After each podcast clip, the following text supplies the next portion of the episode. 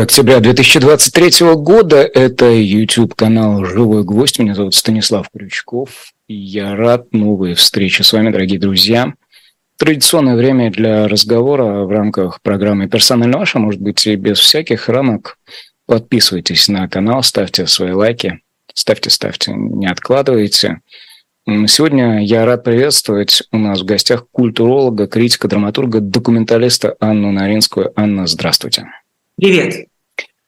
Я бы хотел несколько широких тем взять, а на событийный ряд выходить уже, ну, отталкиваясь от базы.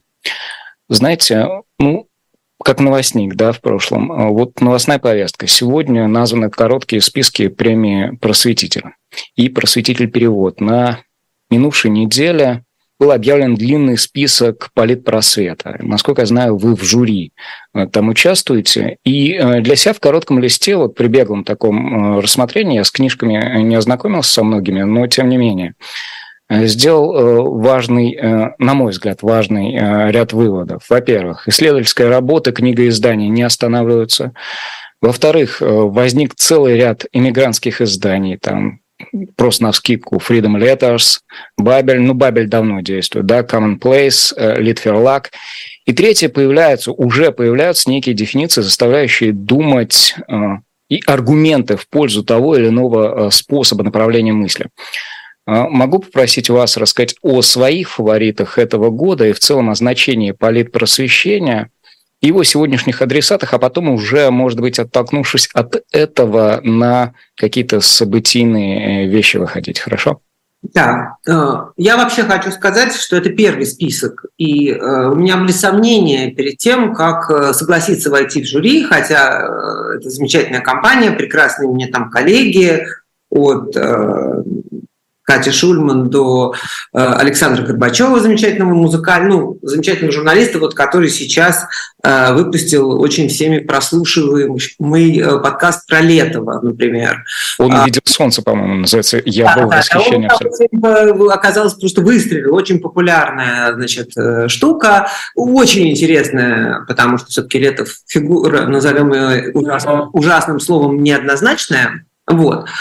А, ну и другие, Максим Трудолюбов, другие замечательные коллеги. Вот. Но э, при этом я бы хотела сказать, что для меня, я не знаю, что такое сегодня политическое просвещение и на кого оно направлено. А, во-первых, не будем скрывать, что несмотря на то, что, по-моему, на данный момент все книжки, которые есть в этом списке, изданы в России, я сейчас по-моему, да, вот то, что в коротком списке, все издано в России на данный момент. И действительно, книжное издание, э, несмотря на цензурные огромные ограничения, но которые в основном связаны с темой ЛГБТ, главные культурные э, цензурные ограничения сегодня на, на книжном рынке связаны именно с этой темой, да, с гей-пропагандой, так называемой. Вот. Э, совершенно неясно, что внутри этой катастрофы, в которой мы сейчас находимся именно в смысле политическом, а может быть политическим просвещением. Мне кажется, политическое просвещение сейчас должно быть таким.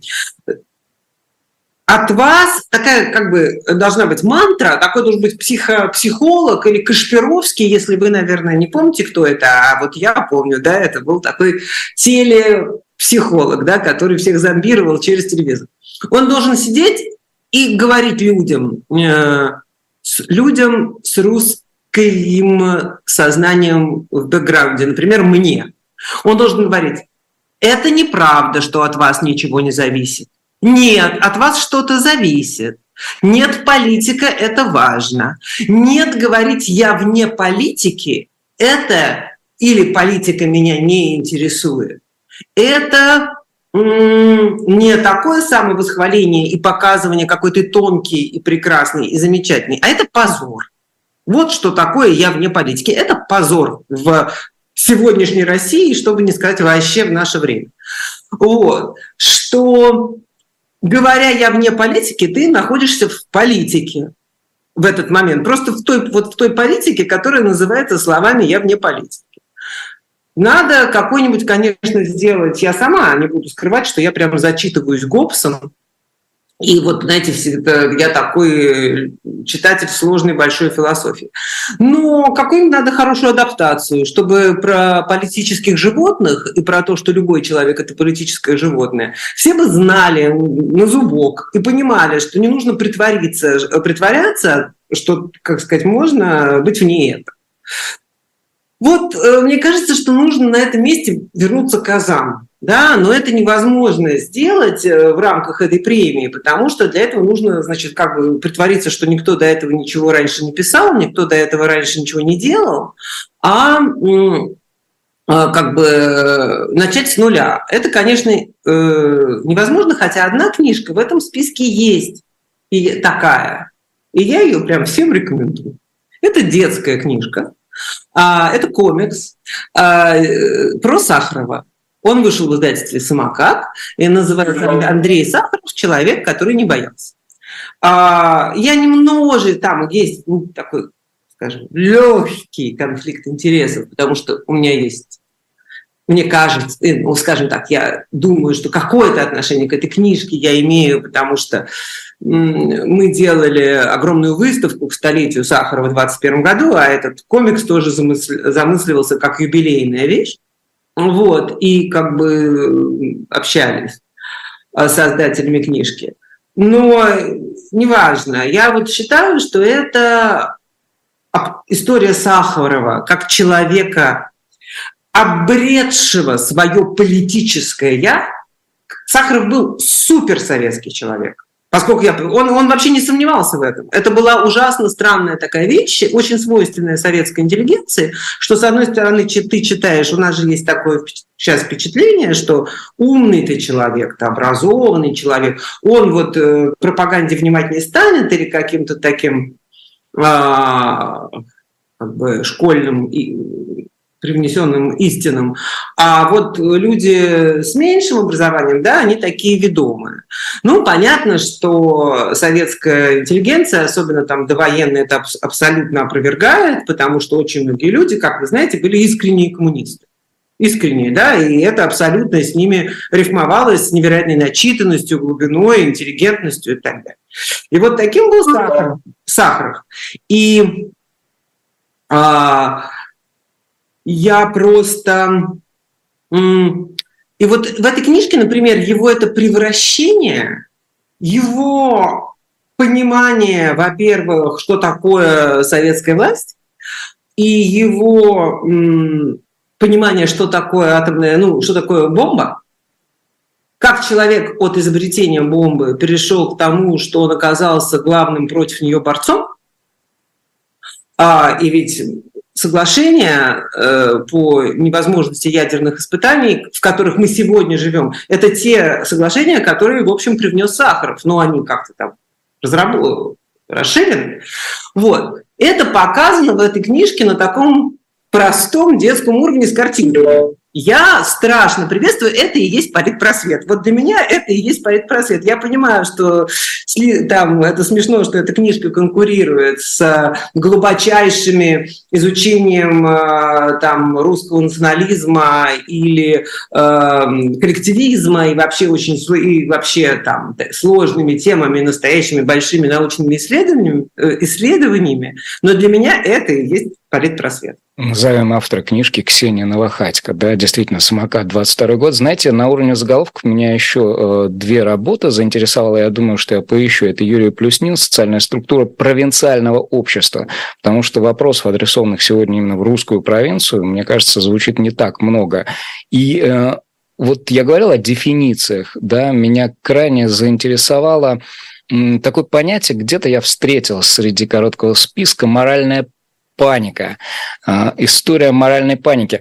А, вот как вы полагаете, э, сегодняшняя среда, а, ну, бытийная да, среда, если ее соотнести с временем, когда работал над э, своим проектом вот этим э, Сахаров, с днем сегодняшним, оно, она предполагает, что мы находимся в ситуации большей моральной паники, потому что вот вы говорите, нужно принять, что вокруг нас политические животные.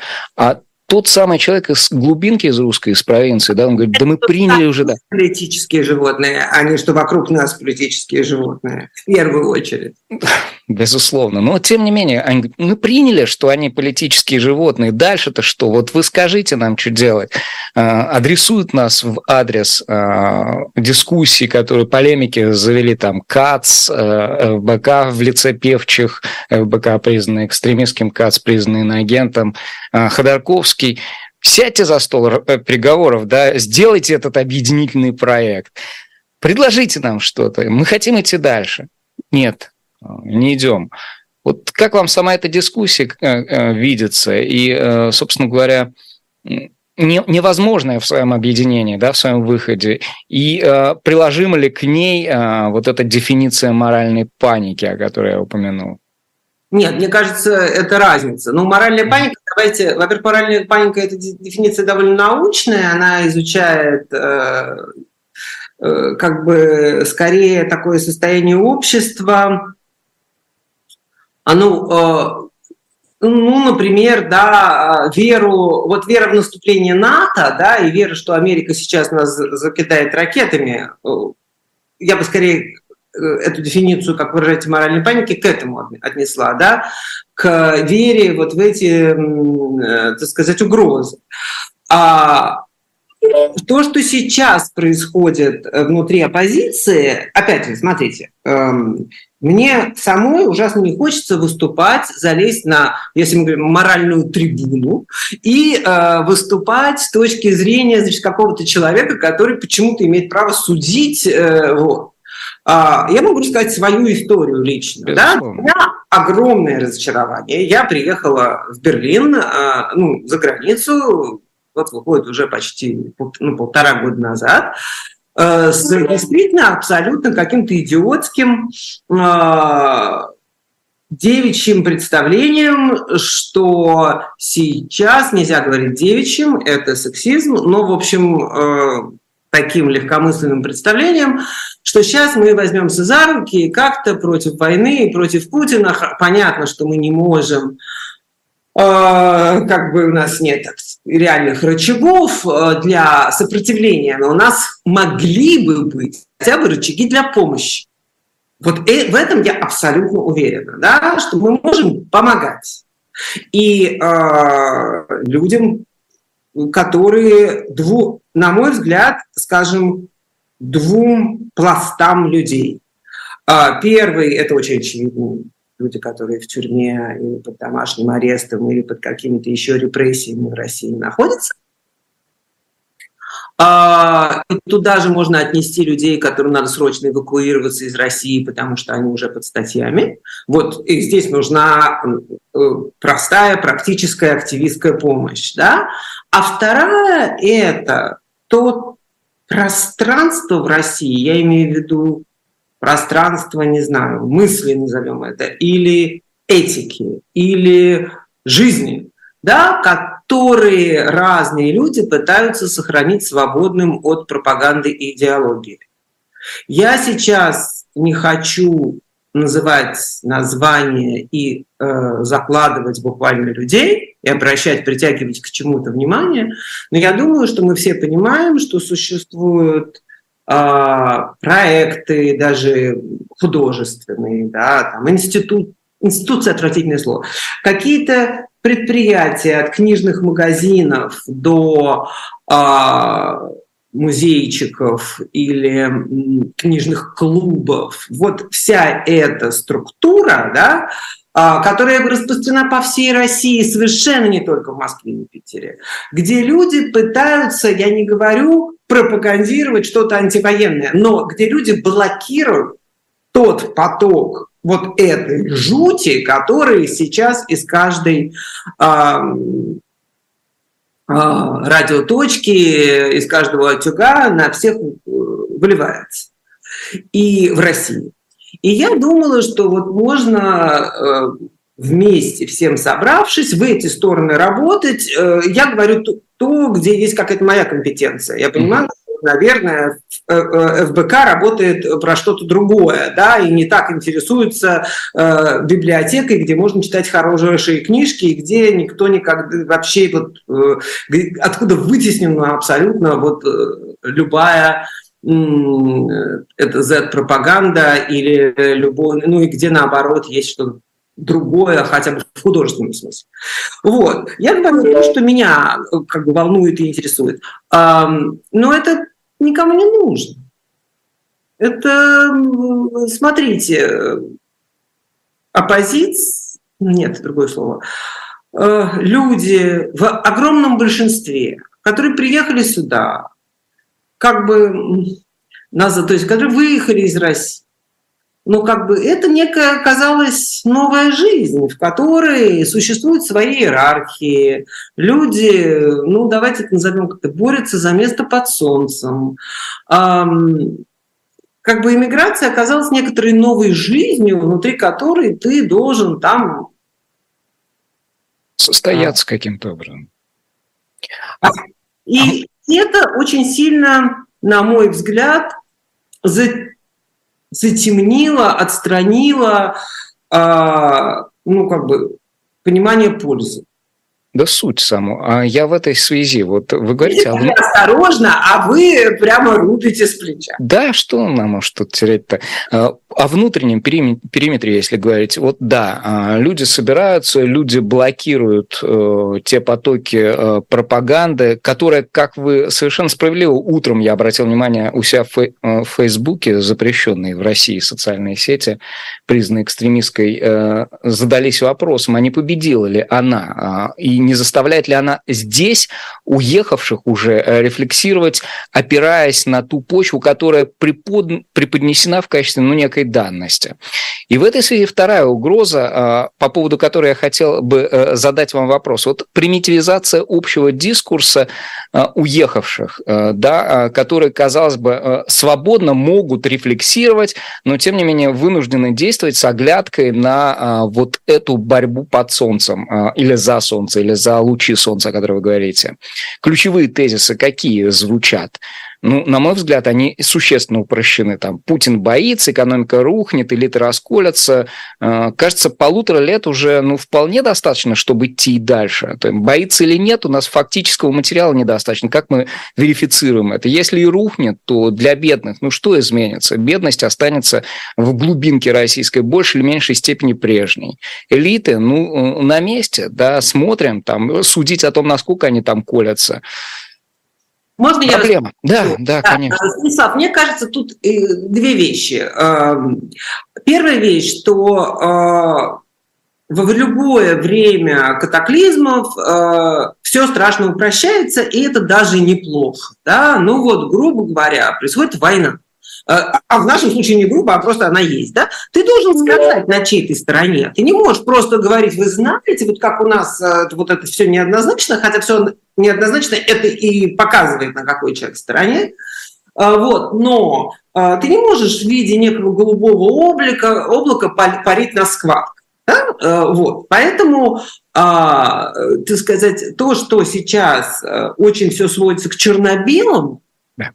это естественно. И я ничего ужасного в этом не вижу. Я тоже не хочу э, у себя за столом своей арендованной кухни здесь, в Берлине, значит, видеть человека, который как бы будет мне рассуждать про какие-то высокие материи, а потом, уходя, значит, сообщить, что Буча – это фейк. Э, я хотела бы знать заранее, знаете ли, времена такие, да, потому что я не хочу на этого человека, например, время тратить. Вот. Поэтому я понимаю черно-белость, э, так сказать, сегодняшнего подхода. Это одно. Другое дело, что эта черно-белость э, есть очень интересная тоже, мы с вами начали с философии, э, философская концепция границы. Это очень сейчас важная а, такая вещь, э, которая вообще говорит о том, э, как сказать, как эти границы во-первых, границы, как мы видим, мы-то надеялись, что вообще очень скоро мир будет глобален, никаких границ не будет, трали-вали, фа-фа-фа.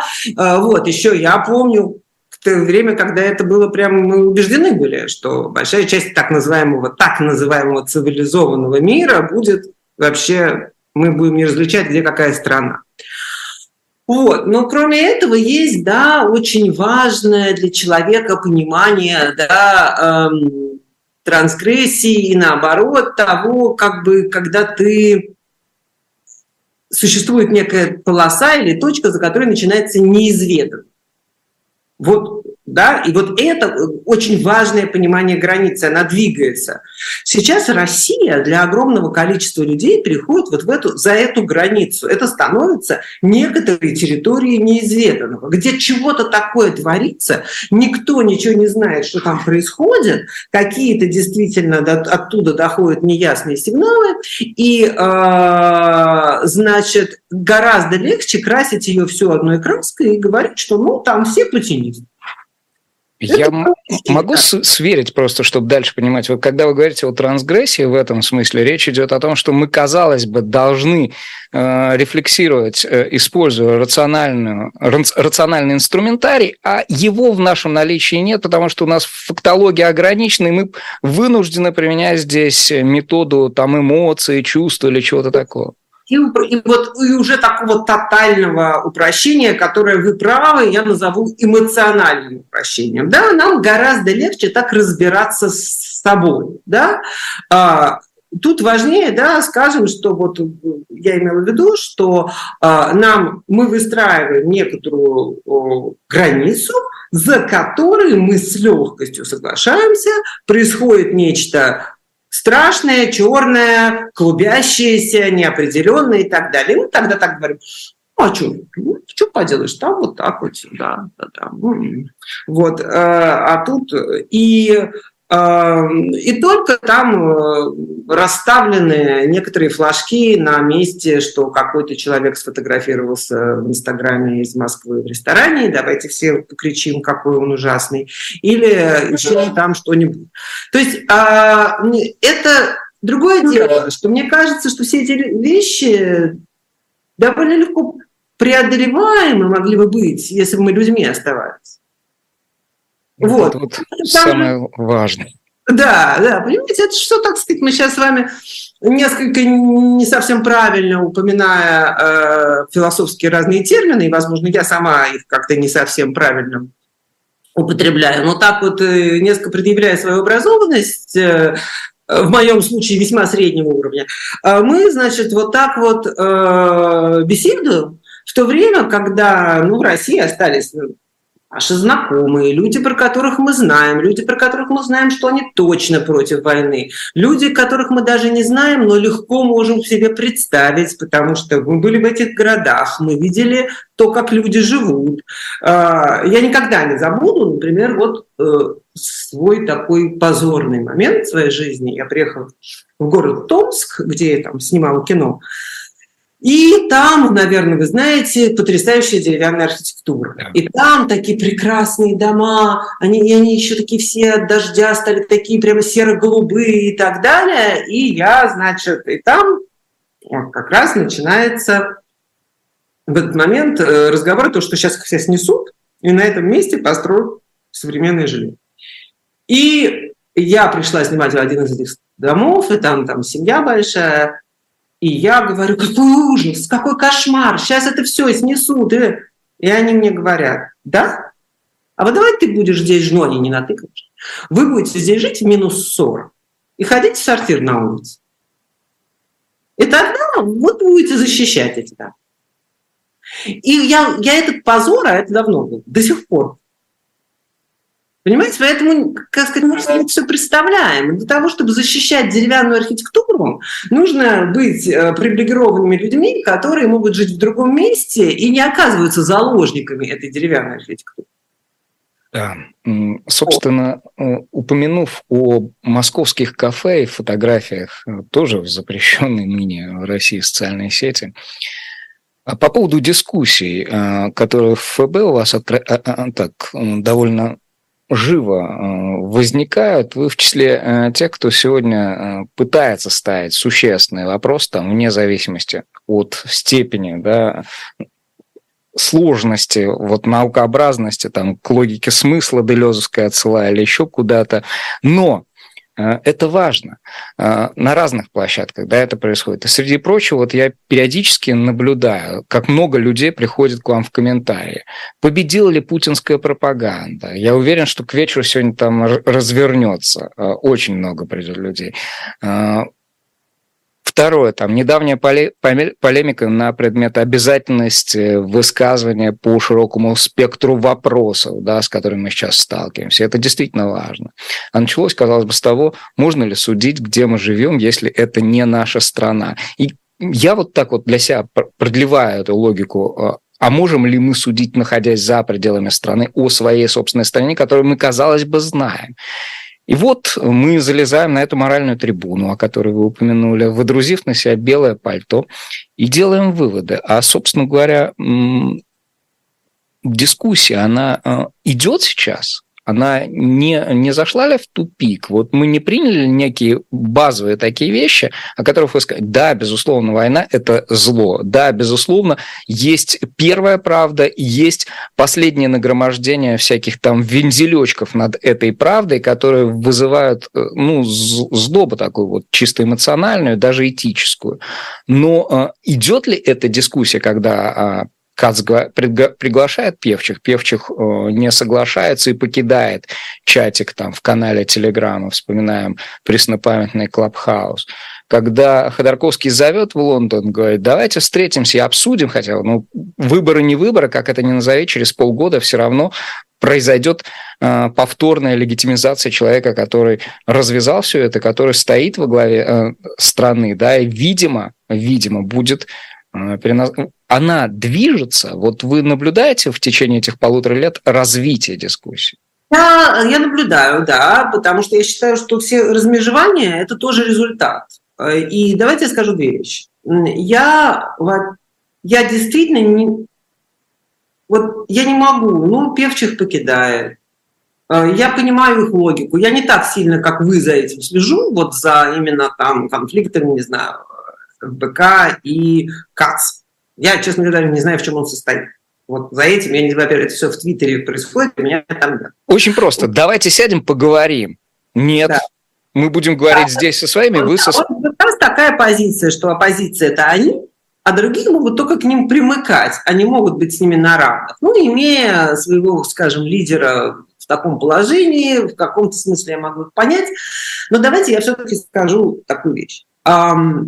Потому что вот в этом я очень не спец. Вот, mm-hmm. вот а сейчас происходит там какой-то в Варшаве или в Праге вот этот форум, сегодня, прям сегодня он идет, Каспаров.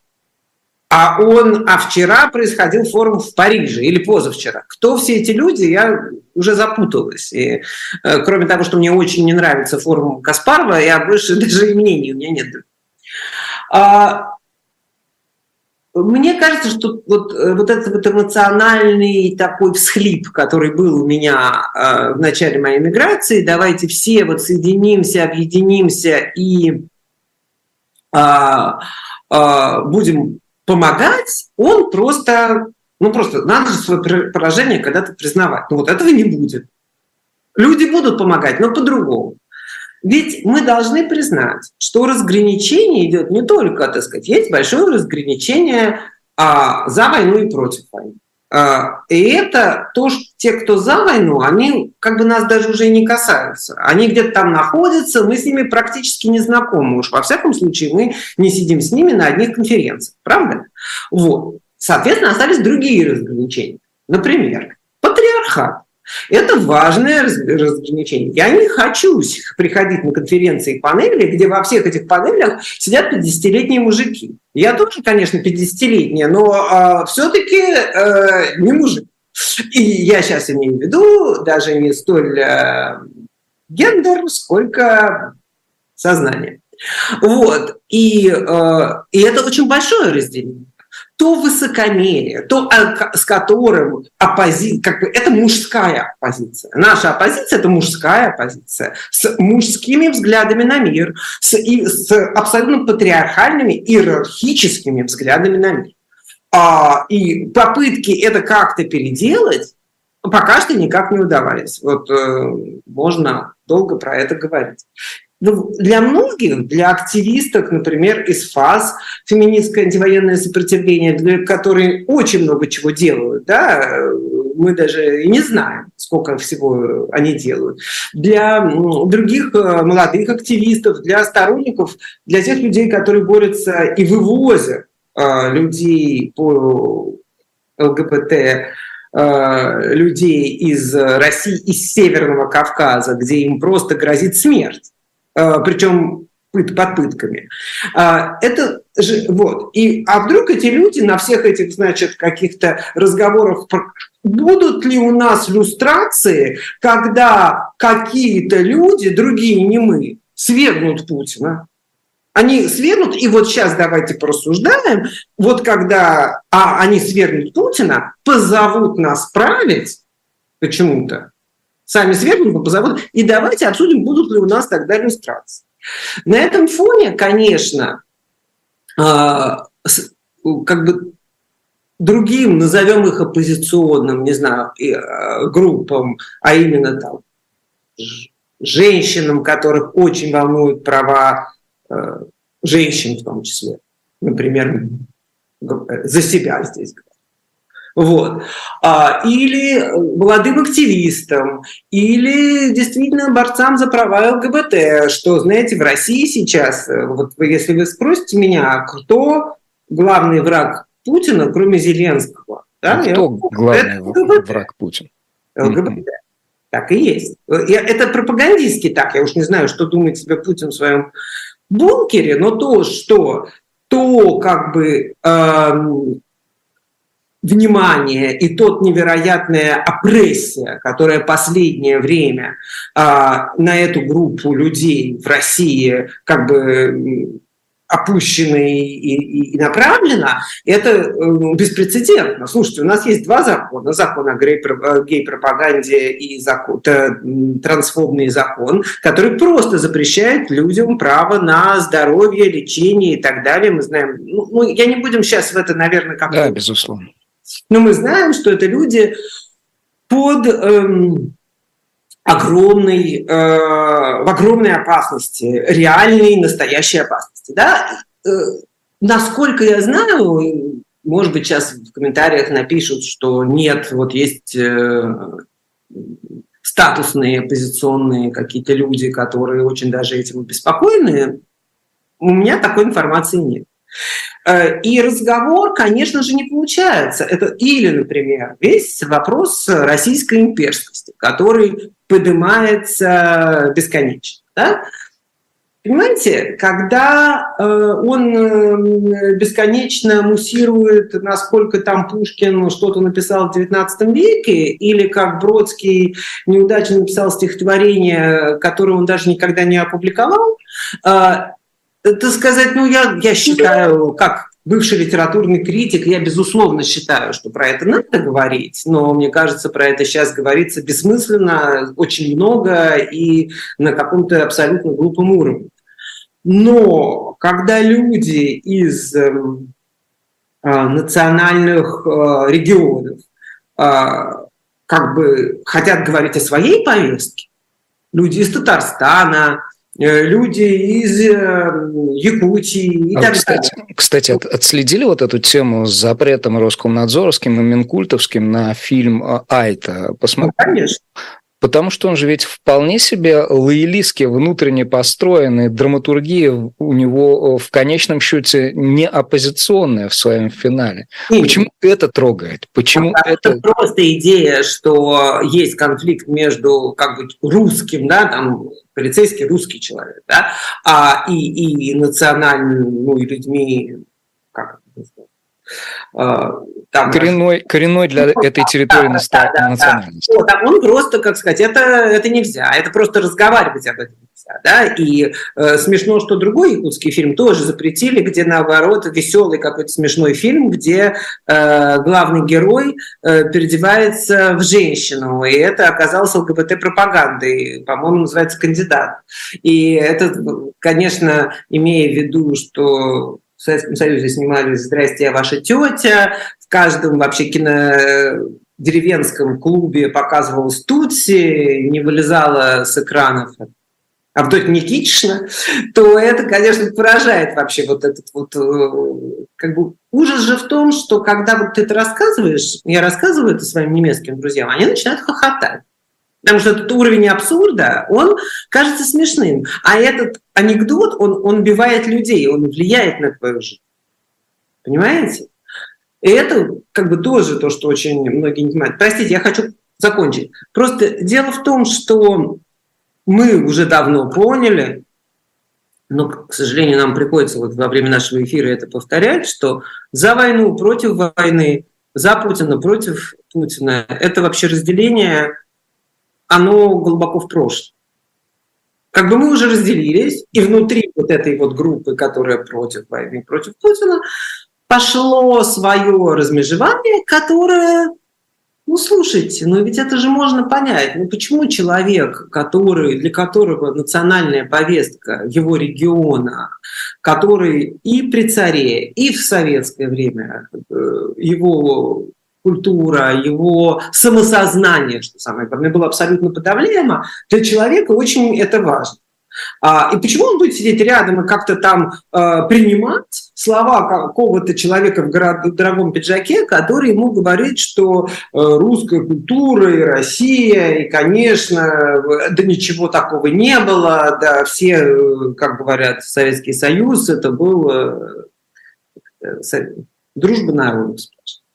Вот, эм, ну, так сказать, мне кажется, что это, многие из этих разграничений, которые не дают людям объединиться, а, более важные, на мой взгляд, чем разграничения между Кацан и Певчих, а, где очень много борьбы самолюбий и просто такого, а, опять же, ну, да, политической борьбы, они важные разграничения, что ж базовый, я бы сказал, потому что если ты принял э, вот это базовое э, изначальное разграничение, то ты можешь идти дальше. Если ты топчешься на месте, то ты стоишь.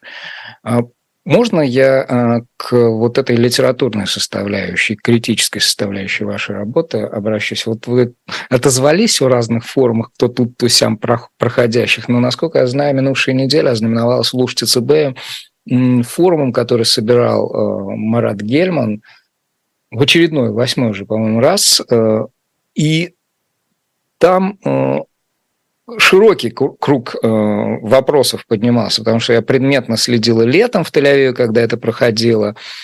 И из своего такого разговора параллельного с Гельманом я вынес вывод. Он говорит, сегодня вот русская культура в эмиграции. По, по большому счету о том, о чем вы говорите, это не неправильный тезис. Да? Это не иммигрантская культура, а значительная часть культуры, остающаяся частью чего- чего-то общего. То есть нет, нет этого разделения никакого. Просто здесь э, нужно э, вести эту дискуссию, рефлексировать, будто э, мы есть часть чего-то большого, просто не отягощенная внешними рамками. На ваш взгляд, это, это возможно в принципе? рамками цензуры, да, просто вот у нас есть среда, среда свободы. А можно сказать, скажем так, ну, мы же не можем назвать, не знаю, Бунина, на, даже Набокова, ну, с Набоковым сложно, он все-таки много очень не по-русски писал, а, того же Бродского и, не знаю, Довлатова или а, поздние стихи Ходосевича, написанные в эмиграции и так далее. В общем, все эти сокровища, значит, которые были созданы в русской литературе, э, не, не находясь на территории э, собственно, России или Советского Союза. Что, в общем-то, и раньше бывало, потому что мы знаем, что Гоголь вообще в Италии в основном писал, ничего, как-то справлялся. Вот. Э, мы же не называем это иммигрантской литературой. Иммигрантская литература – это... В моменте же ровно так и называется. Вот ну, как, как, когда это происходит? Вам, что бы вам сказал Бродский, если бы ему сказали, что он мигрантская литература, мне страшно представить. Вот. Надеюсь, не дошло бы до рукоприкладства. Что значит в моменте? Нет, никто никогда Бродского не называл мигрантской литературой. А, ну, кроме пасквилей в советских газетах. Вот. Поэтому, ну, мне, я согласна, что Другое дело, что сам же Бродский, я понимаю, что ссылаться на Бродского, это тоже, значит, э, он уже поступ каким-то стал токсичен, но поскольку все-таки про него я очень хорошо знаю, то я могу отталкиваться как бы от понимания, что вот э, такой человек думает, вот уехавший как даже изгнанный в каком-то смысле из России, из Советского Союза и, значит, занимающий такую там позицию. Вот. А, и, тут важно, что он все-таки поэт, конечно, для прозаика это еще сложнее. А, отрываясь от метрополии, есть э, большая угроза провинционализма. Вот. Это не важно, иммигрантский ты, не иммигрант, как, как ни назови. Есть большая угроза ввалиться в провинционализм. Э, что Сейчас немножко меньше, потому что есть, естественно, интернет, и как бы, да, это все, ты, ты не сидишь за железным занавесом, абсолютно не зная, что там происходит. А, и уж э, вот, э, ну мы там видим по Довлатому тому же, да, что он все-таки не писал уже про Советский Союз, когда он уехал, он честно писал про свой опыт иммигранта. И а, так сказать, здесь, мне кажется, ужасно важна, если вернуться к тому, что говорит Марат, как бы интонация и позиция. А, мы с вами много говорили о философии, и я хочу немножечко к ней вернуться и сказать вот любимую свою мысль, что а, мы очень часто друг другу говорим там, а ты кто, чтобы это говорить? Ты что-нибудь говоришь, а ты-то кто, чтобы сказать? И мы все считаем, что этот аргумент э, такой очень низкий. А какая разница, кто говорит в то время, как э, значит, он, может быть, говорит правду? При этом надо сказать, что Ницше, например, считал, что вот этот вот кто говорит, и как бы сама субстанция говорящего – это важнейшая субстанция, от которой просто все зависит. И сейчас на каком-то довольно пошлом уровне мы тоже это видим, потому что действительно, когда Маргарита Симонян говорит, что дважды два четыре, мы как-то очень сильно хотим в этом усомниться. И в этом смысле, мне кажется, что очень важно, из какой позиции и о чем вот эти люди, называющие себя там, не знаю, этими какими-то культурными Опять же, я должна сразу выйти из клозета и сказать, что, например, в Израиле я участвую слово нового, поэтому не буду говорить, что я такая э, надмирная, которая никогда ни на что не соглашалась. Вот. Э, из какой позиции мы говорим о происходящем в России? А вот, в ча... извините, вторгнусь, в чате пишут из позиции для народа, но без народа. Согласитесь с этим или нет? я не знаю, что такое для народа. Вот без народа, наверное, пишущий прав. Потому что действительно э, в том, что происходит... Тут, простите, вот э, конкретный человек, не знаю, как его зовут, хотелось бы ему ответить. Э, Все-таки давайте не преувеличивать как бы для народность и народность искусства в принципе. Давайте мы просто, когда а, Лермонтов а, там пишет «Над небом полуночи ангел летел», он не то чтобы там думает, для народа он пишет или не для народа, да, он как-то к нему приходит муза, и он пишет стихи. Вот. А, но действительно, когда возникает некая институция, вот собираются люди, они все вместе сидят, потом в конце у них какой-то коммунике, то вот это уже важный вопрос. И эм, у российской культуры всей, это все есть одна такая встроенная ошибка. Назовем ее ошибкой, хотя я член этой ошибки сама, да, она всегда говорит с властью.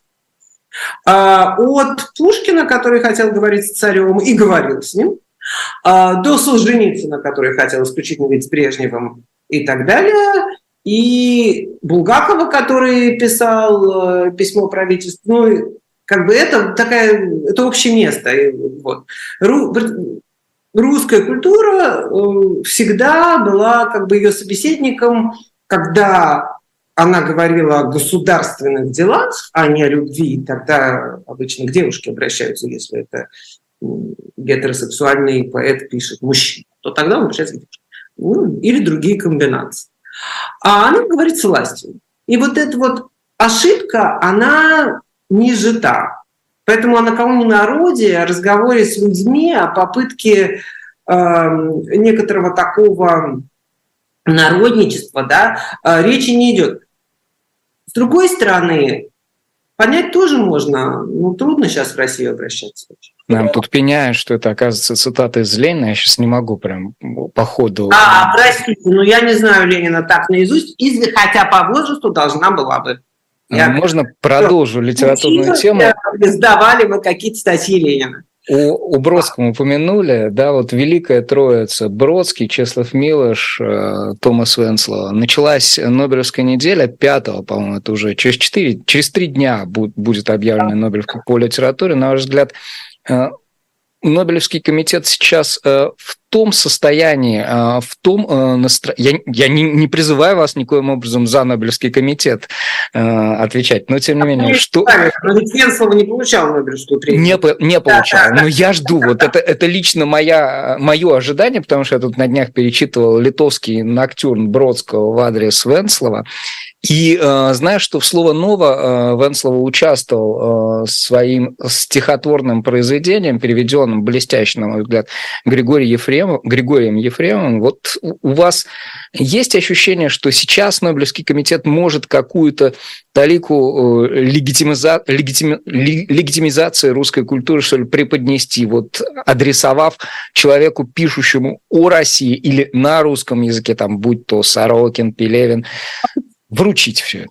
Поисковый комитет должна быть такая задача. Вы совершенно правы, на мой взгляд, рассуждая о нем вот в таком политическом смысле. Это давно политический инструмент э, такой, э, э как бы Эм, антиглобалистический, деколониальный, да, и поэтому там мы знаем эту разнарядку, то есть мы не знаем ее конкретно, какая она, мы понимаем, что должны, какие бы ни были великие писатели, например, два великих писателя, абсолютно гения, живут в одной и той же стране. Но это невозможно, никогда подряд не дадут, да, и так. И должны давать женщинам, и должны давать э, людям, пишущим на очень малых неизвестных языках, и там людям из э, тех континентов, типа, ну, которые для нас, для Европы, где находится э, Нобелевская премия, где-то, кажется, очень где-то вдалеке, африканский континент и так далее. А, мне кажется, что сейчас никому, давайте, Станислав, признаем, никакая легитимизация русской культуры вообще никому нафиг не сдалась. Она никому не нужна, тем более Нобелевскому комитету.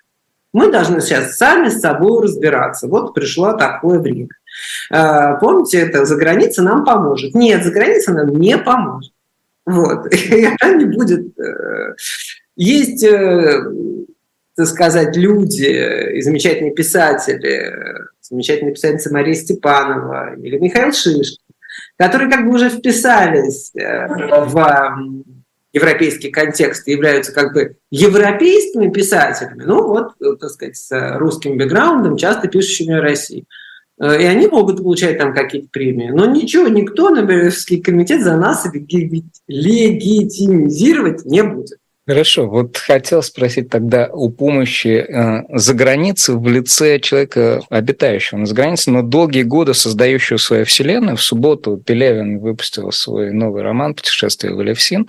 Это такое развитие да, э, темы его метавселенной. Вот на ваш взгляд, э, когда многие темы в лице вот конкретного автора, да, живут на метауровне. И вот на, на протяжении полутора лет разворачивается ситуация, когда, казалось бы, уже нужно э, с метауровня, ну, мне так, во всяком случае, кажется, перейти на уровень конкретики какой-то вот такой точной ситуативности, иллюстративности уровня букваря, но, тем не менее, этого не происходит. Вы прочли этот роман, э, и в целом, что хотел спросить вас по поводу вселенной Пелевина. Она описала нам всю 20 лет, на 15, 10 лет назад еще на уровне МПРВ, а, и, и сегодня может продолжать это, потому что уже все было сказано тогда, или мы должны требовать, ребята, хватит уже э, юродствовать, хватит э, метафизики, э, называйте вещи своими именами, вот включайтесь в, полици- в политический процесс. Или Вот писатель сейчас этого требует, ну, глупо. я не читала последний роман Пелевина, я не помню, даже читала ли я его предпоследний, скажу вам честно. КГБП, КГБТ плюс. А для этого трансгуманизм инкорпорейшн, это так. Вот. А, но что я вам скажу? Во-первых, я фанат. И а, как бы среди меня он все уже заслужил, выиграл и так далее. Я считаю а, его, опять же, что-то я все время скатываюсь в эту философию, важным философом. И я считаю, что он очень много видел, что многие его метафоры которые казались нам смешными и какими-то плоскими. Они, они просто, они сейчас это не метафора, это просто жизнь. Вот и э, мне, например, э, очень не понравился, мне, так сказать, из, из тех заметок, которые я значит, стыжусь немножко сейчас, мне когда-то очень не понравился его роман «Снав». И я написала просто разгромную, разгромную рецензию в «Коммерсанте», где это работала, а, говоря, что это вообще, наверное, за него пишут эти рабы, знаете, как? Литературные негры, да, простите. Да, ghostwriters. А Сейчас мы видим, что он даже войну с Украиной там э, предсказал. То есть он просто, как бы, он ужасно умный. Пелевин. Если я знаю только двух таких писателей, вот он и Мишель Ульбек. Это два писателя, у которых ум – это первое качество. Второе – там талант или там умение складывать слова. Первое – это ум. Он очень умный.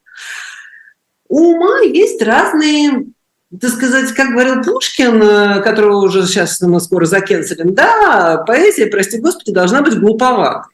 И это, конечно, в первую очередь про поэзию, но и про вообще искусство. И вот э, чрезмерный ум в искусстве, и такая, э, так сказать, знание, понимание, и э, они разные такие, у них есть э, последствия. В частности, например, невероятное высокомерие, которое есть у Пелевина, просто, ну, запредельное. И поэтому в наше время а, когда этика выходит на первый план, и когда возможность человека и писателя, там, его возможность эмпатировать, ну, кому-то сочувствовать, а, вообще понимать, что в душе происходит.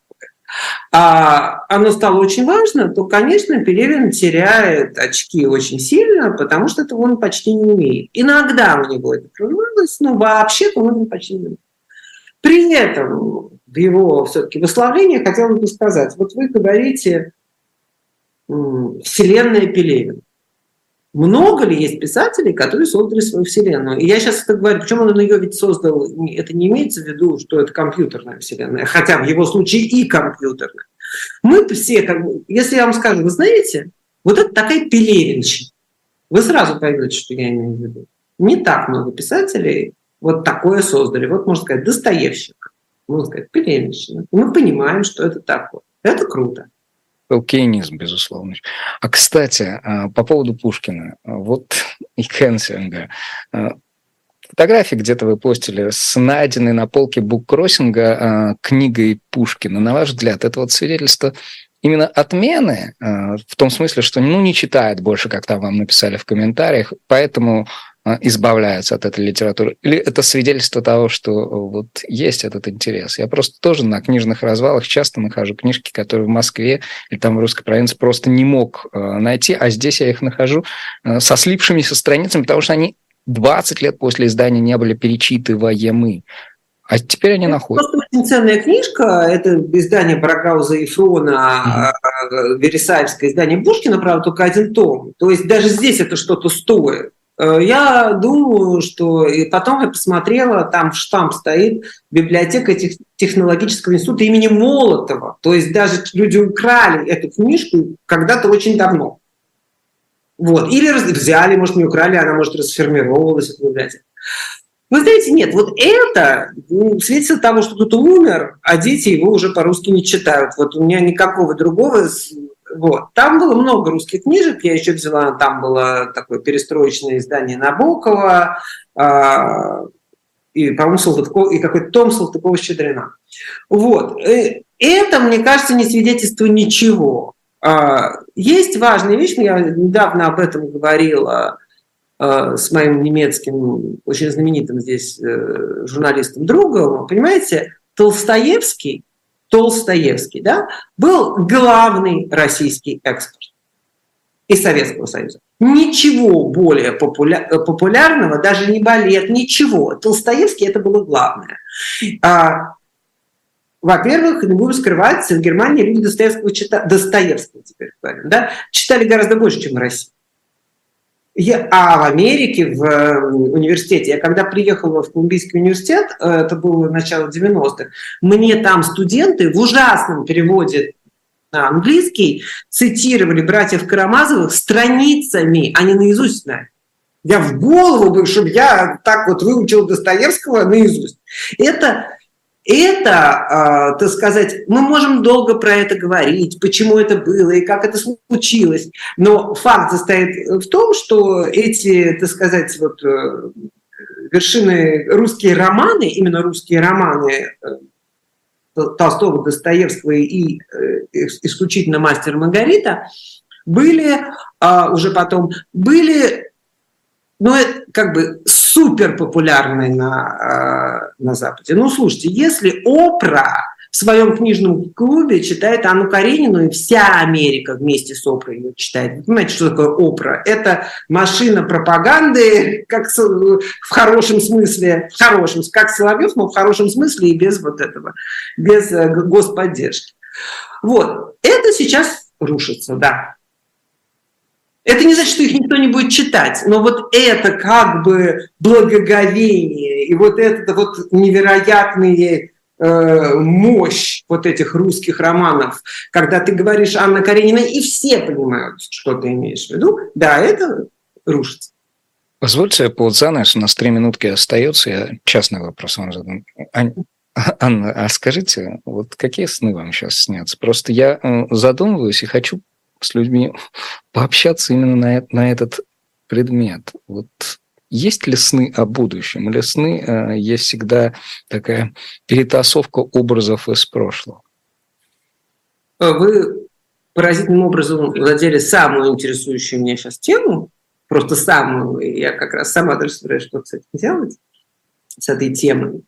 А, но у меня проблема есть, на три минуты нас почти не хватит, у меня страшная бессонница, страшная, бессонница уже давно, а, это, это не последнего времени э, вещь. И э, я стала от ужаса, уже тут я просто не спала неделями вообще, принимать мелатонин. Это такая простая вещь, мелатонин, вот, но я его стала как бы каждый день принимать. И веро... мало того, что я стала спать, мне стали сниться сны, а мне в жизни никогда не снилось. И ужас состоит в том, что мне снятся совершенно реалистические сны. И каждый раз я в ужасе просыпаюсь, думая, что это со мной случилось. Все самое плохое. Поэтому мне только снится, что я там забыла ключ. Представляете, вот я там думаю, что я забыла ключ, стою под дверью своего дома в Москве, и, а по улице, значит, идет облава, облава ОМОНа. И вот а потом я в холодном бату просто... А я закрыла ключ, у меня просто забыл ключ, я стояла под дверью, и деваться мне некуда. А у нас там ключ, то есть я даже в подъезд не могу войти. И я просыпаюсь, а, да, что делать, слезы текут. А я в Берлине, никакого ОМОНа здесь нет. Вот. И мне только такие сны снятся. В Берлине, где нет никакого ОМОНа. Сны о чем-то большем, сны о нашей родине, о нашей стране. Да. Станислав Крючков, это была программа «Персонально ваш». Сегодня нашей гости была культуролог Анна Наринская. Анна, огромное вам спасибо. Друзья, подписывайтесь на «Живой гвоздь», ставьте свои лайки и берегите себя. Удачи!